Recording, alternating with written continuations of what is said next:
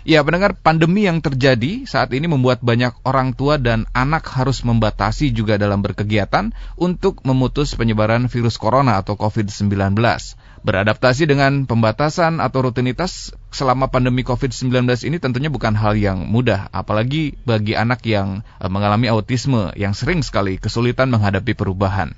Berdasarkan data yang dihimpun dari WHO, Autisme terjadi pada satu dari 160 anak di seluruh dunia, sedangkan di Indonesia hingga saat ini belum ada data yang pasti mengenai jumlah penderita autisme. Sangat penting untuk mewaspadai gejala atau ciri-ciri autisme sedini mungkin, karena Meskipun autisme tidak bisa disembuhkan, terdapat berbagai metode untuk menangani autisme yang bertujuan agar penderita dapat menyesuaikan diri dalam kehidupan sehari-hari. Semua orang tua pasti menginginkan yang terbaik untuk anaknya, namun terkadang takdir dapat berkata lain dengan jalan hidupnya. Seorang anak mungkin saja menghidap gangguan sejak lahir, salah satunya adalah autisme.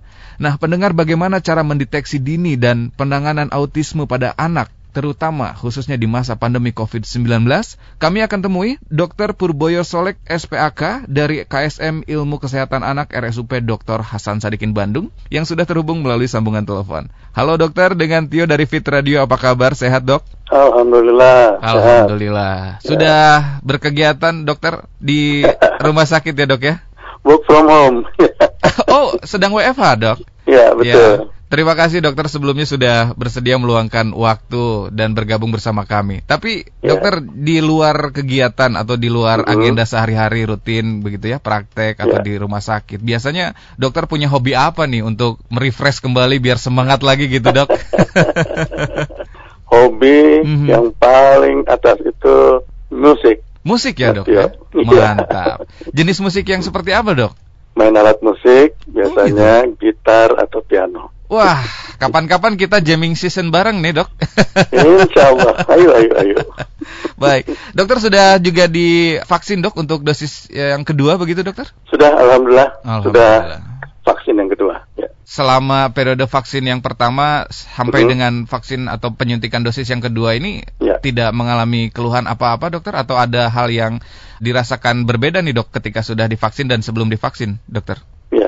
Alhamdulillah dapat dosis yang pertama mm-hmm. tidak ada keluhan apa-apa. Mm-hmm. Bahkan 28 hari kemudian dosis yang kedua pun mm-hmm. sama. Alhamdulillah nggak ada keluhan. Alhamdulillah. Alhamdulillah. Semoga program vaksinasi ini bisa berjalan baik dan lancar ya dok ya agar pandemi ini bisa segera usai dokter. Ya baik. Amin. Kita Amin. harap ya 70 persen dari masyarakat bisa cepat divaksinasi ya mm-hmm. jalan sehingga herd immunity-nya bisa tercapai. Amin. Iya, dokter mengenai pandemi ini juga memang seperti yang tadi sempat uh, kami sampaikan di awal begitu bahwa berpengaruh terhadap kegiatan atau rutinitas setiap orang ya dok ya. Terlebih yeah. ini untuk orang tua dan anak yang terutama mengalami autisme dokter. Dan mm -hmm. hari ini kita ingin belajar banyak nih dari dokter mengenai deteksi dini dan penanganan autisme terutama di masa pandemi COVID-19 dokter. Yeah.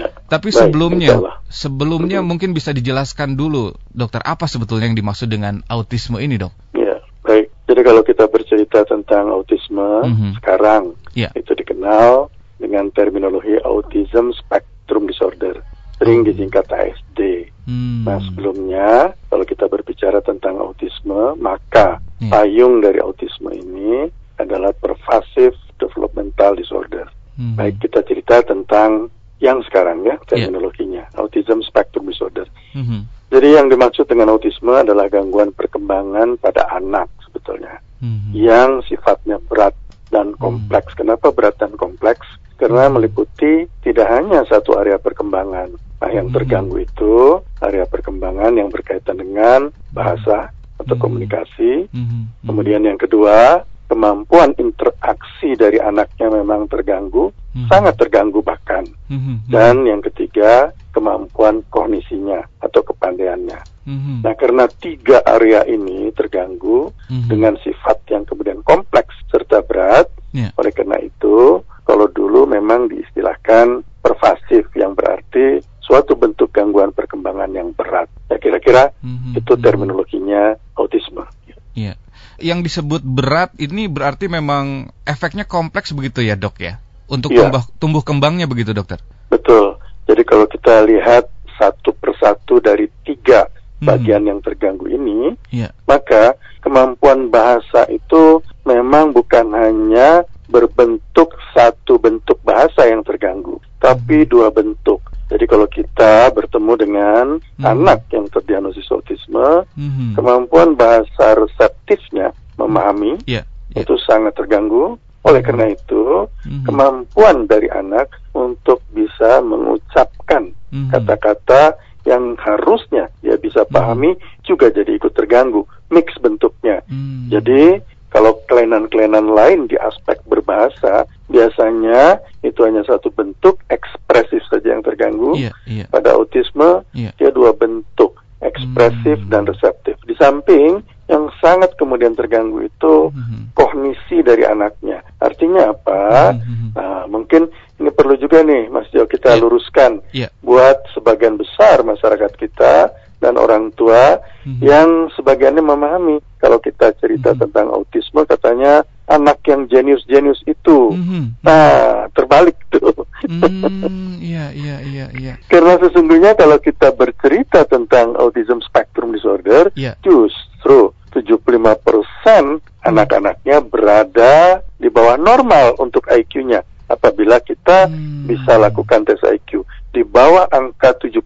Sementara hmm. IQ normal itu kan ada di antara angka 90 sampai 110. Nah, itu penting hmm. untuk kita sampaikan pada orang tua. Nah, hmm. dua gangguan ini bahasa dan hmm. kemudian kemampuan kognisi hmm. masih lagi diperberat dengan perilaku-perilakunya hmm. yang kalau kita lihat sering kan tuh ya kita lihat yeah, yeah. tangannya iya. seperti yeah. mengepak-epakkan jari dia. Iya, iya, iya. Atau selalu aja bertepuk-tepuk tangan yeah, ya. Iya, betul. Kadang-kadang nggak ada sebab, nggak ada apa-apa, hmm. dia putar-putarkan badannya yang kita sebut hmm. spinning.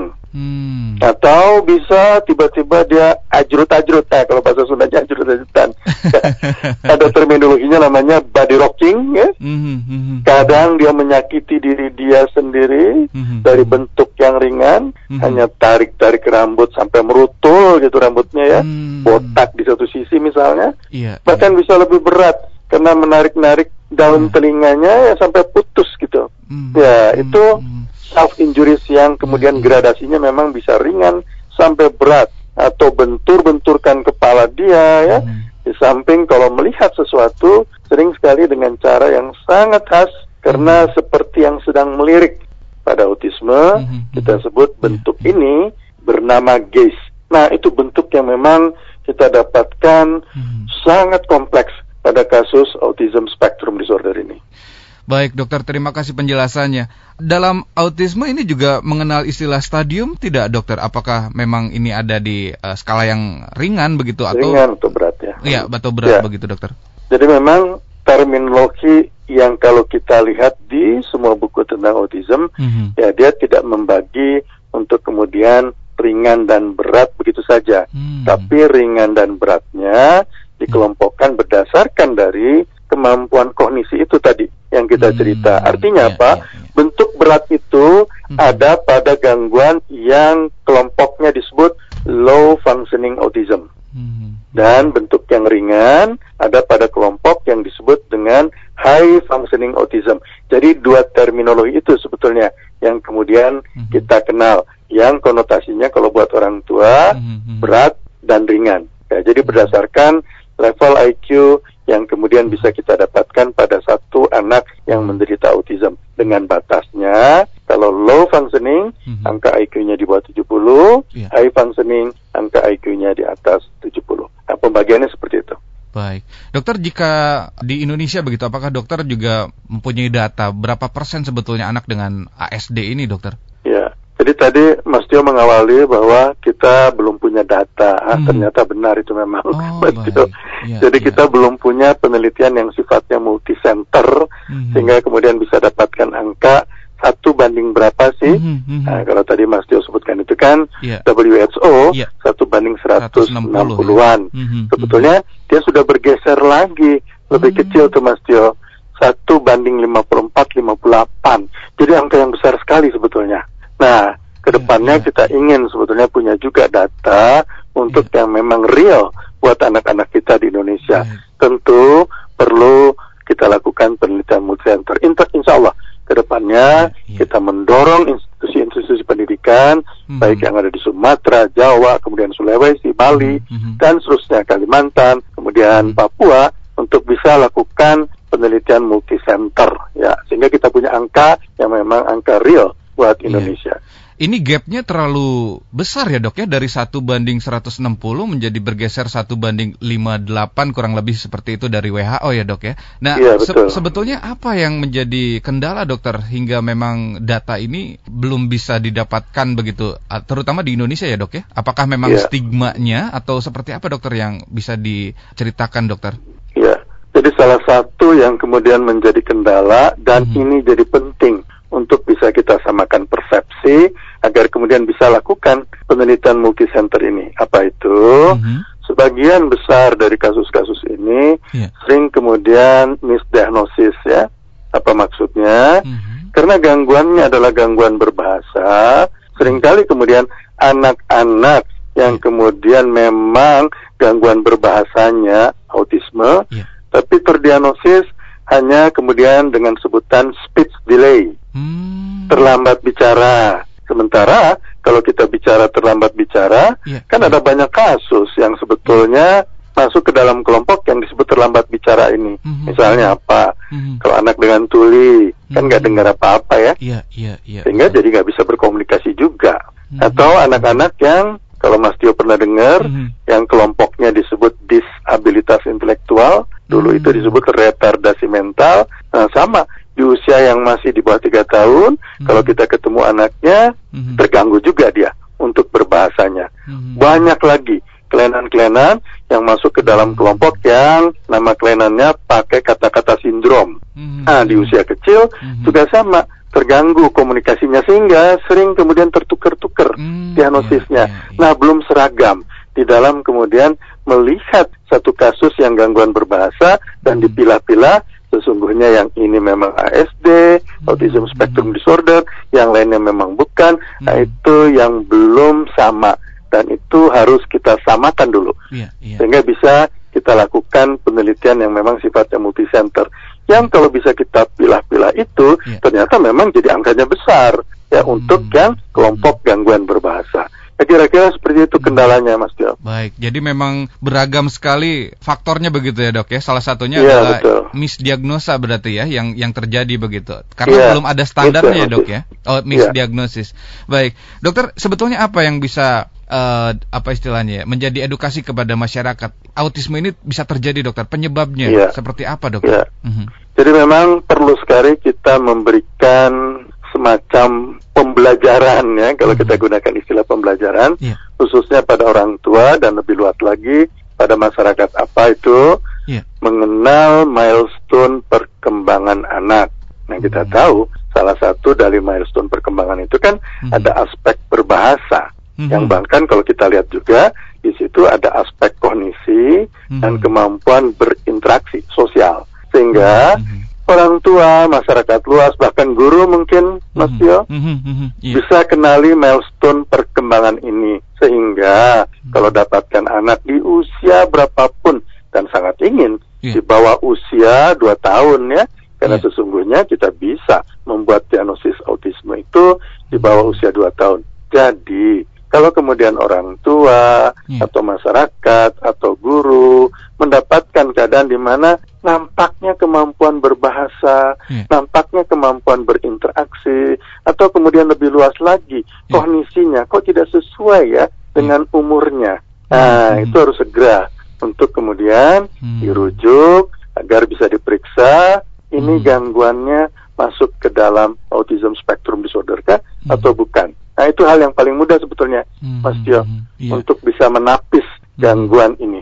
Iya, jadi memang sejak anak berusia di bawah 2 tahun ini seharusnya memang sudah uh, milestone perkembangannya yang memang harus iya. diperhatikan ya, begitu ya, Dok. Betul ya? sekali. Ya.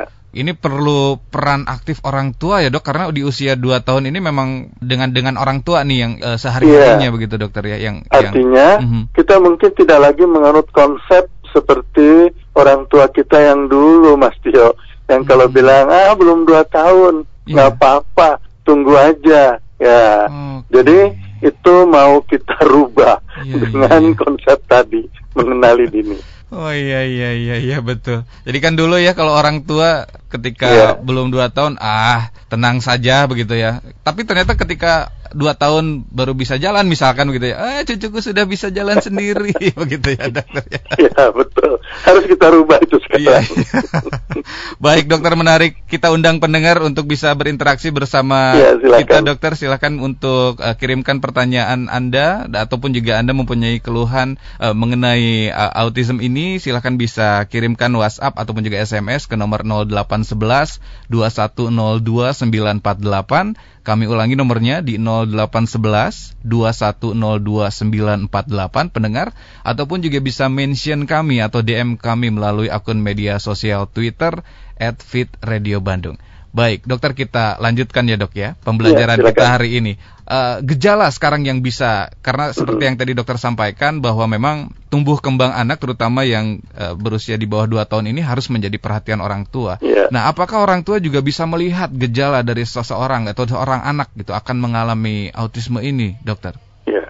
Jadi kalau kita kembali ke kriteria diagnosisnya, di mana main problemnya mm -hmm. untuk autism spectrum disorder ini kan ada tiga yeah. gangguan berbahasa, yeah. kemudian kemampuan interaksinya yang juga terganggu, mm-hmm. plus ada perilaku-perilaku yang disebut perilaku maladaptif. Nah, mm. untuk gangguan berbahasa ini, red flagnya, jadi bendera merahnya gitu ya, yeah. untuk orang tua bisa kenali, mewaspadai jangan-jangan mm-hmm. ini autism gitu ya. Mm-hmm. Satu, kalau kemudian sampai dengan umur dia enam bulanan gitu ya, mm-hmm kita tidak dapatkan bubbling pada anak. Hmm. Biasanya kan kalau enam bulan sudah kedengeran tuh Mas Yo. Iya, iya. Dah, iya, dah, iya. dah. Ah, hati-hati itu. Itu hmm. satu. Yang kedua, kalau kemudian sampai dengan umur satu tahunan atau yeah. sampai kisaran satu setengah tahun belum ada satu kata pun. Yeah, yeah. Padahal kalau umur satu tahun kan udah bisa tuh yeah, yeah, bayi-bayi yeah. anak-anak kita bilang bu, hmm. mam, pipis. Mamam, mamam. Iya. Hmm, nah, iya, hati-hati. Iya, iya. Kalau belum ada satu kata, hmm. apalagi tadi berlanjut dari babblingnya nggak ada, kata nggak ada. Hmm. Dan kalau sudah sampai 24-an bulan, hmm. belum ada satu kalimat. Ya, karena sudah harus tuh di umur dua tahunan gitu ya, yeah. menyebutkan kata digabungkan dua kata jadi kalimat. Hmm. Nah, tiga red flag ini jadi petanda yang serius untuk kita bisa amati satu lagi kemampuan interaksinya. Hmm. Artinya kalau anaknya diajak berkomunikasi dengan kita hadap-hadapan, yeah. tidak kemudian fokus memperhatikan kita, kepalanya tolah-toleh, yeah. tidak lihat memang ayah atau ibunya yang sedang ajak bicara, kalau dipanggil hmm. susah sekali untuk dia memberi respons. Hmm. Gejala-gejala ini kuat untuk menuju ke arah diagnosis autism. Ya, hmm. itu yang penting, red flagnya. Ini berarti memang uh, lebih banyak begitu ya dokter. Makanya ketika tadi dokter sampaikan ada misdiagnosis begitu ya, karena memang hubungannya ke speech delay ya dok ya. Ya, hubungannya ke arah gangguan berbahasa. Gangguan Jadi sebenarnya berbahasa. terminologi yang lebih tepat itu, Mas Tio, ya. dia tidak kita gunakan speech delay oh, atau terlambat bicara, ya, ya. karena kalau bicara kan itu artinya produksi suara ya. Iya, iya, iya. Ya. Ada anak-anak seperti autisme sih ada suaranya, hmm. tapi dia tidak berbahasa karena suara yang keluar kan bisa tuh. Misalnya hmm. kita dengar suara seperti berbahasa planet. Itu, iya, iya, iya, iya, iya. Jadi kalau suaranya sih ada, hanya hmm. kemudian tidak berbahasa.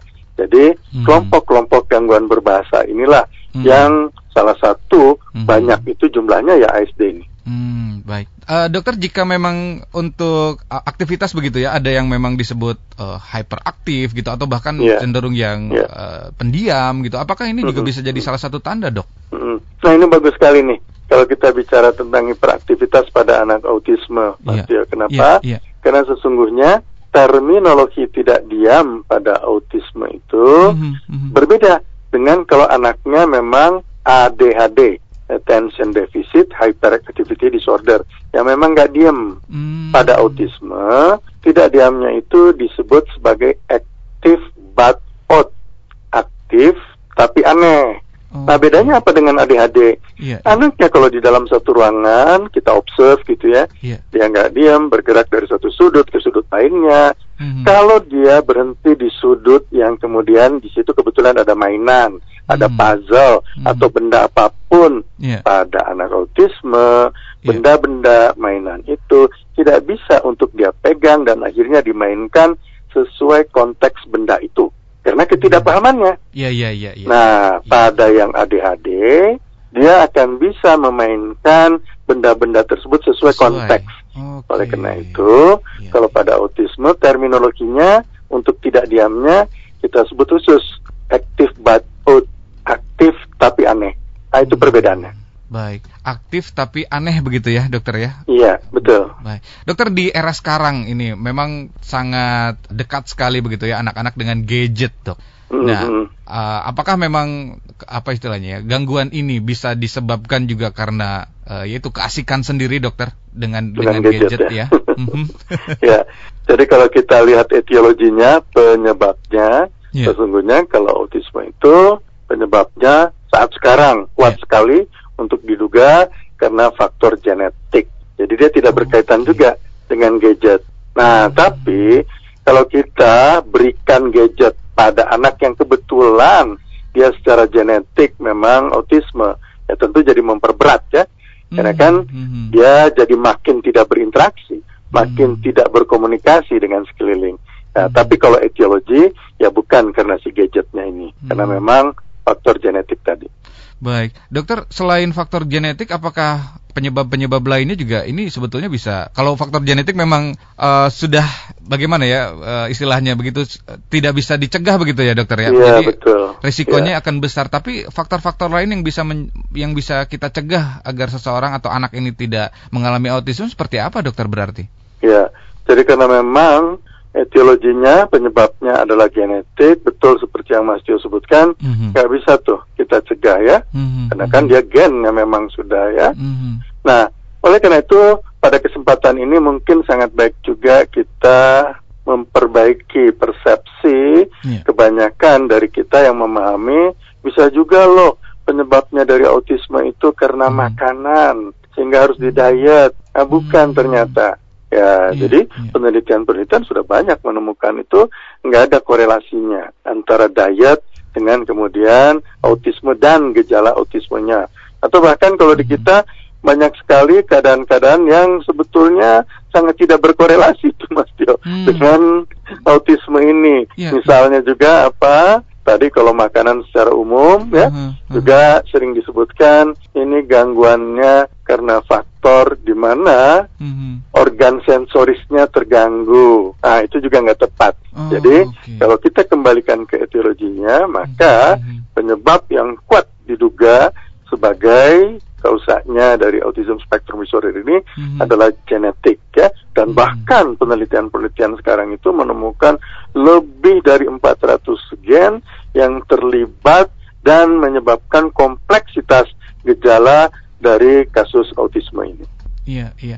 Dok, jika untuk dikaitkan dengan kondisi pandemi seperti saat ini, memang kan yang di, uh, digenjot uh, adalah imunitas begitu ya, uh, tubuh yeah. seseorang agar memang uh, terhindar dari COVID. Nah, apakah dengan anak dengan autisme ini juga berpengaruh terhadap imunitasnya, dok? Ya, jadi banyak penelitian juga yang memang menemukan ada korelasi. Hmm. Kalau kita dapatkan kasus yang yeah. diagnosisnya autisme, yeah. memang lebih rentan untuk kemudian tidak hanya berkaitan dengan imunologinya, tapi hal-hal yang hmm. berkaitan dengan sensitivitas untuk misalnya masuk ke dalam kelompok yang kita sebut alergi itu. Walaupun tidak semua. Hmm. Artinya apa? Memang konsepnya kalau kita menemukan kasus autism spectrum disorder dan apalagi hmm. situasinya hmm. seperti saat sekarang, nah faktor yang kemudian ada korelasi itu jadi kita perhatikan pada hmm. kasus yang kita tangani. Hmm. Dok, jika anak dengan autism ini sebetulnya tetap bisa survive untuk berkehidupan normal, dok, atau seperti apa, dokter?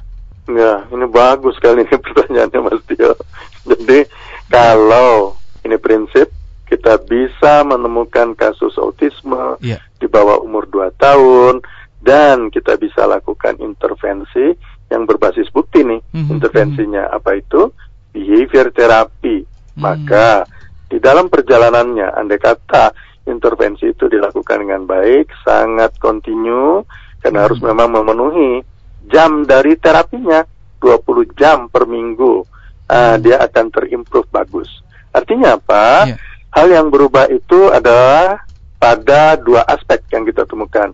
Satu, kemampuan berbahasanya memang jadi berkembang. Mm -hmm. Kita mm -hmm. tahu kalau bahasa berkembang itu akan mempengaruhi kemampuan IQ. Yeah, okay. Ya, oleh yeah. karena itu yeah. dia akan terimprove juga dua kemampuan ini. Sehingga kalau kembali ke pertanyaannya, mm -hmm. pada bentuk yang kita intervensi dengan baik, mm -hmm. sesungguhnya pada saatnya nanti kita memang akan bisa memilah-milah mm-hmm. kasus yang akhirnya bisa juga masuk ke sekolah reguler biasa mm-hmm. atau dia berkembang bagus di dua aspek tadi tapi dengan kognisinya yang tidak bagus itu mm-hmm. bisa kita carikan untuk bisa dieksplor potensi-potensinya. Mm-hmm. Misalnya potensi bermusik, mm-hmm. berpotensi untuk kemudian di art yang berkaitan dengan lukis ya dan seterusnya. Nah, artinya apa? Mm-hmm. Sebetulnya kalau kita intervensi dengan baik, ya mereka akan kita bisa buat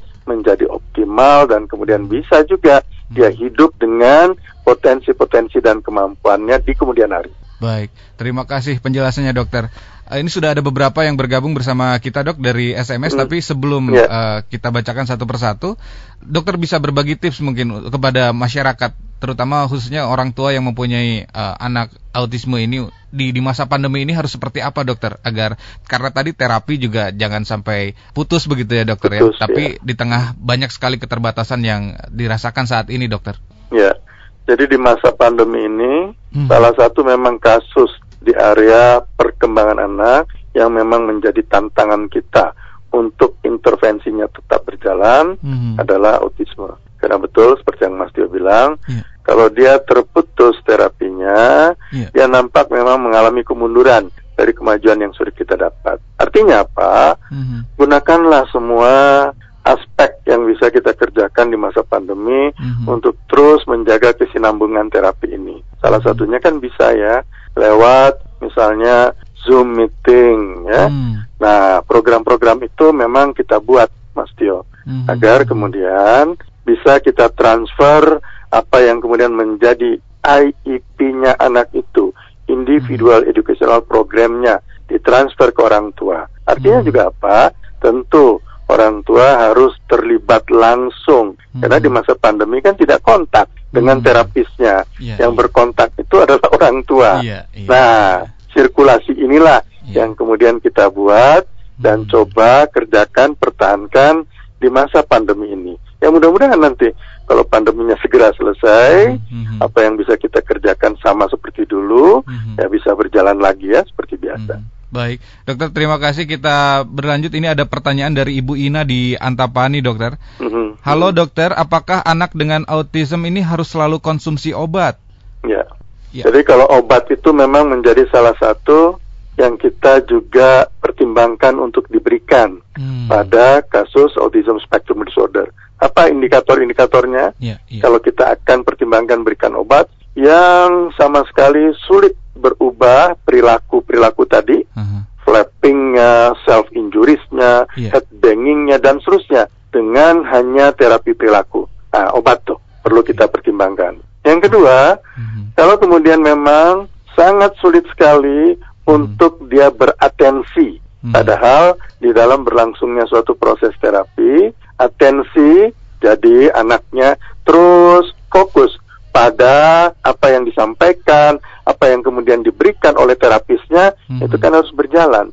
Nah, hmm. kalau ada gangguan-gangguan yang seperti itu ditambah dengan sangat kemudian anaknya memang self injuries betul-betul melukai diri dia sendiri. Mm-hmm. Faktor-faktor itulah yang kita akan pertimbangkan untuk diberikan obat. Tentu mm-hmm. nanti kalau pertanyaannya sampai kapan sih obat yeah. diberikan, yeah. gitu ya? Yeah. Ya indikatornya yang tiga tadi itu. Mm. Kalau sudah terjadi perubahan, ya kita akan mm. hentikan juga obatnya. Berapa lama biasanya? Cukup mm. lama memang karena tidak juga cukup untuk satu tahun atau hmm. dua tahun. Hmm. Ya biasanya di kisaran tiga atau empat tahun. Nah, kira-kira hmm. seperti itu kaitannya dengan pemberian obat. Baik, terima kasih seperti itu Ibu Ina, tanggapan dari dokter.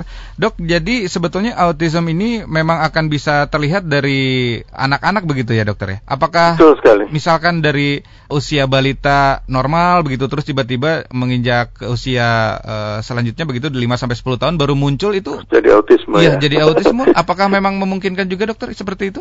Enggak, oh, enggak Mas Tio. Enggak ya, iya iya. Dia memang sejak dari bayi. Oh, Oke, okay. baik baik. Ya genetik itu ya tadi ya dokter ya yang Iya, betul, ya. Siap. Terima kasih. Ada Bapak Yadi di Cinunuk, dokter. Apa kabar ya, Bapak silakan. Yadi? Dok, apakah ada makanan yang perlu dihindari oleh anak autism? Terima kasih. Ya, kebetulan tadi sudah kita singgung tuh Mas Tio ya. Mm -hmm. Jadi kalau kaitannya dengan makanan, mm -hmm. dari pengetahuan yang kita dapatkan mm -hmm. sekarang, kalau misal kita lihat jurnal-jurnal terbaru lah, mm-hmm. penelitian-penelitian terbaru, ya dia tidak berkorelasi memang dengan makanan. Artinya mm. diet terapi itu yeah. memang tidak kita gunakan sebagai bagian dari terapi untuk anak-anak yang mm. diagnosis autisme ini. Baik, jadi memang sebetulnya tidak ada pantangan khusus begitu ya dok ya? Iya, mm-hmm. uh, kecuali kalau kebetulan anaknya memang juga alergi terhadap makanan, oh, bisa kan ya? Iya, iya, iya. Seperti ya, kita yang normal ini, mm-hmm. ya kita bisa mm-hmm. juga Hmm. alergi makanan ya. ya. ya. Selama anaknya suka ya kenapa tidak begitu ya dokter ya? Iya betul. okay. Baik. Dokter ada juga yang masuk dari 0813. Oh, dari ibunya Ail dari Purwakarta dokter. Semoga dokter dan keluarga sehat selalu. Insya Allah tetap semangat untuk terus belajar. Semoga berkah ilmunya menyimak dok. Ini dari yeah. ibunya Ail di Purwakarta, dokter. Ini salah satu pasien nih Mas Tio. Oh, begitu. Iya, iya, iya, iya, iya terapi yang dilakukan juga uh, tidak putus selama pandemi ini ya dok ya? Ya berjalan dengan Zoom juga. Ya. Hmm, hmm, hmm, semoga lancar terus terapinya begitu ya dokter ya. Ya, ya. Baik kita berlanjut dokter ada dari 0812 2356 sekian sekian.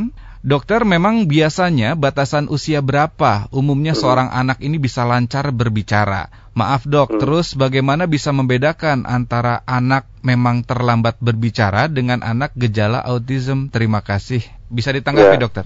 Jadi kalau kita bicara tentang kapan sih hmm. anak yang kemudian di umur-umur tertentu disebut berbicaranya atau berkomunikasi. Tadi kita bilang istilahnya komunikasi atau bahasa ya Mas Tio ya. Iya, iya. Itu normal atau tidak. Hmm. Patokannya milestone berbahasa. Misal, hmm. kemampuan dia di dalam mengucapkan kalimat. Hmm. Kalau umur di antara dua tahun ke tiga tahun, hmm. dua tahun itu kan dua kata ya, hmm. dijadikan hmm. satu kalimat. Mau bu, enggak, ah, hmm. mau pipis, ah, hmm. cuma segitu. Tapi kalau tiga tahun sudah bisa tuh mengucapkan kalimat hmm. dengan silabelnya sekitar enam. Kalau dia bilang hmm. atau ngomong, bisa dia ucapkan saya punya kucing. Nah itu enam silabel tuh. Hmm. Nanti naik lagi umurnya tiga tahun keempat ya sudah sekitar sepuluhan. Hmm. Jadi kalau contoh kalimatnya misalnya kucing saya teman hmm. baik saya dan hmm. seterusnya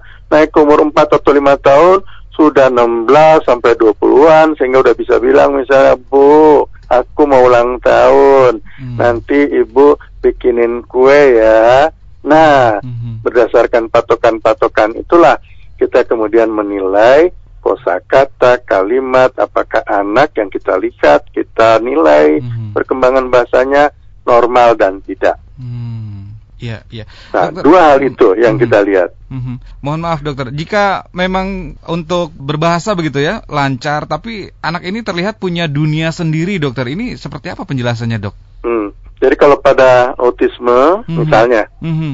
jelas tidak akan mampu mengikuti milestone yang seperti tadi. Mm. Satu. Yang kedua, kalaupun keluar kata, tentu kata yang diucapkan itu memang tidak punya makna. Apalagi mm. kalau kemudian belum diintervensi terapi. Artinya tidak punya makna itu, mm. dia mengucapkan kata yang kalau kita dengar mm-hmm. sebetulnya sih bukan kata ya, mm. karena berbicara seperti bahasa planet, planet yang tadi kita contohkan. Iya, ya. iya, iya, dokter. Kalaupun tiga, mm. dia keluar suara yang sepertinya juga kata, tapi sifatnya itu mengulang, disebut mm. eholali. Kalau kita hmm. tanya anaknya, Ade, mm-hmm. nama kamu siapa? Sambil ditepuk gitu ya. Yeah, ya yeah. dia bisa mengulang. Kalau bentuk eholali yang keluar, mm. ya ucapkan ujung dari kalimat tadi. Mm. Siapa namanya? Ya, mm. diulang-ulang. Tentu yeah. kalau kita dapatkan tiga keadaan tadi, mm-hmm. kan kita akan lihat juga gejala yang lainnya ya mm-hmm. untuk suatu gejala yang karakteristiknya autisme sehingga mm-hmm. kita tentu jadi bisa membedakan memang betul ini terganggu bahasanya mm-hmm. disertai dengan perilaku autistiknya, autisme diagnosisnya, yang lainnya terganggu bahasa, nggak ada dia perilaku autistiknya, mm-hmm. hanya kemampuan untuk mengekspresikan kata yang susah misalnya. Mm. Oh ini gangguan bahasa ekspresif, mm. ah, deskripsi-deskripsi itulah yang kita kerjakan mm. untuk membedakan satu kasus dengan lainnya. Baik, terima kasih penjelasannya detail sekali dokter. Dok, kami juga tidak ingin mengganggu waktunya lebih lama dokter. Satu lagi ya dok ya, mungkin bisa ya, ditanggapi nih. Ya. Ada Bapak Hendy di Paramon. Halo dokter, apa kabar? Apa autism ini seperti Down syndrome? Dan seperti hmm. apa biasanya bentuk terapi? Apakah perlu tenaga ahli atau bisa dengan mandiri di rumah? Bagaimana dengan terapi ikan lumba-lumba dokter? Mungkin bisa ditanggapi ya. dok. Ya, jadi yang pertama, mm-hmm. autism spectrum disorder dengan Down syndrome berbeda ya. Mm-hmm. Kausanya pun berbeda. Down syndrome kita tahu kelainan kromosom. Mm-hmm. Kromosomnya ada di nomor 21. Sering mm-hmm. disebut juga trisomi nomor 21. Jadi beda. Beda ya, Dok ya. ya. Mm-hmm. Kalau kita lihat pintas pun, maka kalau Down syndrome fenotip wajahnya khas mm, yeah, untuk yeah. Down syndrome ya. Mm-hmm. Yang gambaran klinisnya seperti ras mongoloid. Jadi beda. Mm -hmm. Itu mm -hmm. yang pertama. Yeah. Yang kedua, terapi ikan lumba-lumba ah sudah kita cerita tadi ya. Dia tidak masuk ke dalam terapi yang disebut berbasis bukti mm -hmm. untuk memang diaplikasikan pada kasus autisme. Artinya yeah. ya tidak pada tempatnya memang. Kita lakukan mm -hmm. terapi lumba-lumba mm -hmm. untuk mengimprove gejala-gejala yang ada pada kasus autisme. Hmm. Ya, kira-kira seperti itu. Hmm. Baik, baik. Nah, apakah perlu tenaga ahli jika memang bentuk terapi mandiri dokter nah, bisa ya. dilakukan, ya. dokter? Sebetulnya kalau kasusnya memang suatu kasus autism spectrum disorder, mm-hmm. orang tua harus terlibat dan oleh karena itu bisa orang tua kerjakan. Artinya apa? Mm-hmm. Terapi perilaku yang tadi kita ceritakan itu bisa yeah. dipelajari oleh orang tua mm-hmm. dan itu bisa diterapkan oleh orang tua mm-hmm. di rumah. Artinya prinsip-prinsip behavior terapi mm-hmm. sepanjang hari dia bisa lakukan juga di rumah mm-hmm. untuk dia kerjakan sendiri bisa mm-hmm. ayahnya bisa ibunya atau keluarga yang lain kakaknya misalnya atau misalnya mm-hmm. juga bisa kakek dan neneknya artinya yeah. kalau kasusnya autisme sesungguhnya peranan orang tua di dalam kemudian melakukan terapi perilaku itu mm-hmm. bisa, bisa dia kerjakan ya. bisa ya dok ya Iya. Baik. Dokter, terima kasih banyak sudah menanggapi interaksi dari pendengar ini. Sebetulnya masih ada beberapa, tapi mohon maaf karena keterbatasan waktu juga. Terakhir, ya. dokter, mungkin ada pesan yang ingin disampaikan kepada masyarakat, terutama ya. kepada para orang tua yang mempunyai anak dengan autism, begitu dokter, khususnya di masa pandemi seperti saat ini, dok. Ya, baik. Mungkin ini yang terakhir, Mas mm -hmm. Yo ya. Jadi buat fit listeners ya, mm -hmm. saya Purboyo Solek, spesialis anak, konsultan saraf anak hmm. dari Rumah Sakit Hasan Sadikin Bandung. Hmm. Mohon izin untuk menyampaikan tips yang sangat penting berkaitan dengan tentang autism spectrum disorder.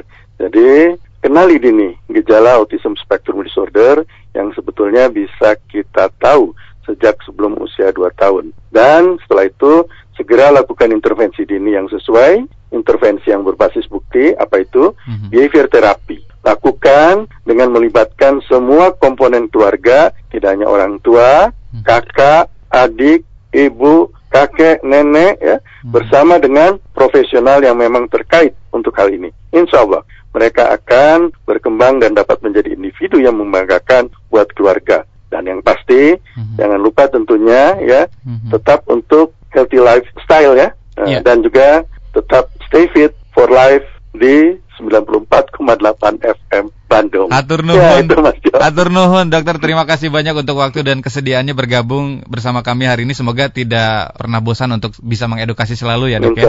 Amin. Sehat selalu, dokter, dan selamat amin, beraktivitas. Amin. Ya, sama -sama, Terima kasih. Mas. Atur nuhun. Demikian pendengar perbincangan kami bersama Dr. Purboyo Solek SPAK dari KSM Ilmu Kesehatan Anak RSUP Dr. Hasan Sadikin Bandung. Terima kasih juga untuk para pendengar yang telah bergabung dan berinteraksi bersama kami. Mohon maaf jika ada pertanyaan yang belum sempat sempat kami sampaikan kepada Dr. Purboyo karena keterbatasan waktu.